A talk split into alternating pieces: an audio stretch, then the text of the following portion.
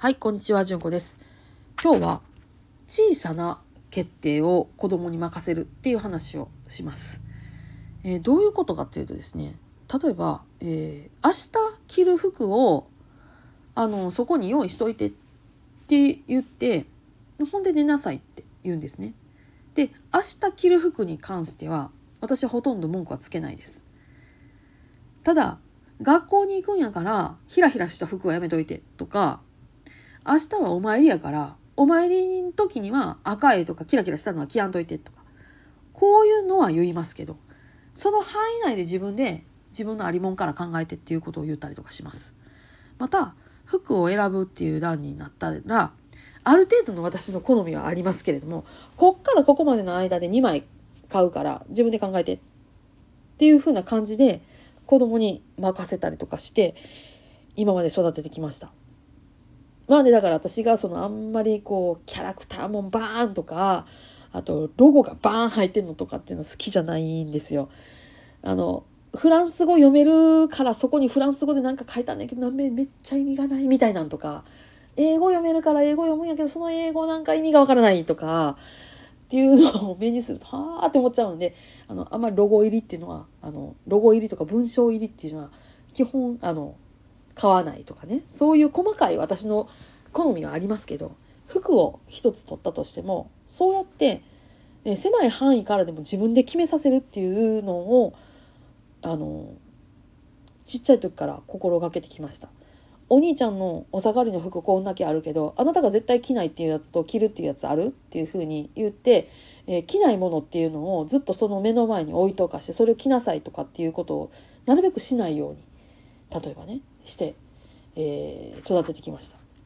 でなんでこれをするかっていうかないうとですねそれは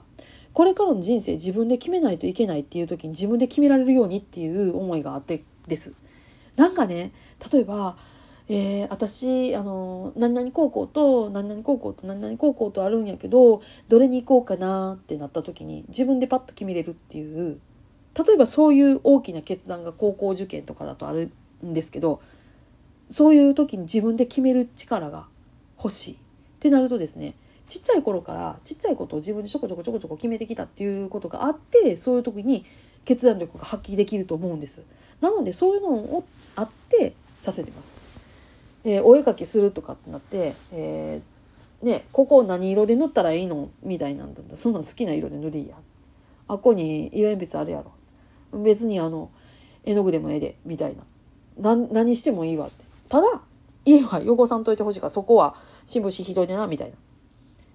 感じで自分で何をするかっていうところの決定権を全部親が持ってしまうということがないようにっていうのはすごく気をつけて育ててきたつもりです。まあそうやって育ててきた子がですね一番上がえー二十歳を超えまして大学も一浪して入ったやつが3回戦にもなりましてそろそろ就活かというところで就職するか院行くかみたいなものをぐちゃぐちゃぐちゃぐちゃぐちゃ考えてやるんですけどまああのね金の問題でなんとかなるっていうところがあるんやったらそれはあなたが頼みなさいと。うん、私が何々しようかあれしようかとかっていうのは全然聞かないので自分でやんなさいの一言で終わらせて、えー現在も現在まで進んでおります。どういうふうに育てていってくれるのかなっていうかどういうふうな大人になってるのかなちょっと分かんないんですけどあの最低限自分で仕事して自分の生活の面倒を見れたらもうもうほんで100点満点やし。で、えーもう一つ言うなれば犯罪を犯さないっていうところを守ってもらえればもうそれで社会生活は営めると思ってるのでそこさえ守ってくれたら全然いいよみたいな。感じでいます。別にねすっごい大学行ったからすっごいとこ就職してとかのみじんも思ってないです。そんなとこ行ったら私ら私みたいなのがそんなキラキラ面じゃないのになキラキラなとこなんか私が入っていけるわけがないじゃないのよって 思ってるしだから本人の好きなようにっていうのを思ってます。大きな決断ができるように小さな決断をちっちゃな時から繰り返していく。なるべく親が先回りしてやらんようにするっていうのをちょっと努力してるつもりでいるっていう話でした。単なる面倒くさがりやろお前っていうツッコミはあの心の中にしといてください。はいそんな話でした。今日も最後までヨタ話お聞きくださいましてありがとうございます皆さん今日もどうぞ安穏な一日をお過ごしくださいそれではまたごきげんよう